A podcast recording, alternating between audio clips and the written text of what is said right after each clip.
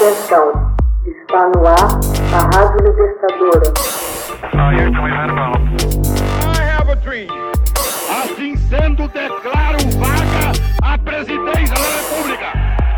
Começa agora o Hoje na História de Ópera Mundi. Hoje na História, 15 de novembro de 1917, morre Emily Durkheim um dos pais da sociologia.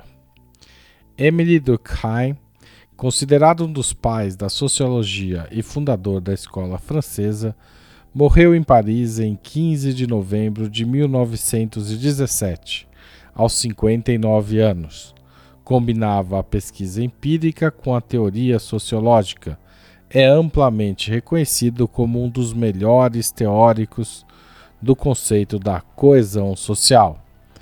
Partindo da afirmação de que os fatos sociais devem ser tratados como coisas, Durkheim ofereceu uma definição do normal e do patológico aplicada a cada sociedade, em que o normal seria aquilo que é ao mesmo tempo obrigatório para o indivíduo e superior a ele, o que significa que a sociedade e a consciência coletiva são entidades morais, antes mesmo de terem uma existência tangível. Essa preponderância da sociedade sobre o indivíduo deve permitir a realização deste, desde que ele consiga integrar-se a essa estrutura. Para que reine certo consenso nessa sociedade, deve-se favorecer o aparecimento de uma solidariedade entre seus membros. Como a solidariedade varia segundo o grau de modernidade da sociedade, a norma moral tende a tornar-se norma jurídica, pois é preciso definir numa sociedade moderna regras de cooperação e trocas de serviços entre os que participam do trabalho coletivo. A sociologia fortaleceu-se graças a Durkheim e seus seguidores. Suas principais obras são Da Divisão Social do Trabalho, de 1893, As Regras do Método Sociológico, de 1895, o Suicídio de 1897 e As Formas Elementares de Vida Religiosa de 1912. Emily Durkheim fundou também a revista L'Année Sociologique. Durkheim nasceu em Epinal, na Lorena, em 15 de abril de 1858. Descendente de uma família judaica, iniciou seus estudos filosóficos na Escola Normal Superior de Paris, ao lado de Jean Jaurès e Henri Bergson.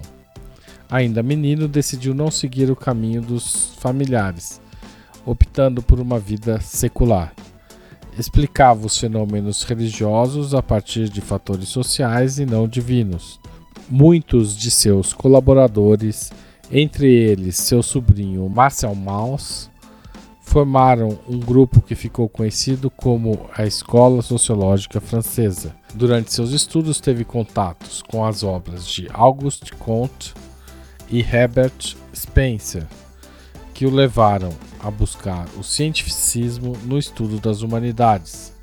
Durkheim formou-se em filosofia, no entanto, sua obra é dedicada à sociologia.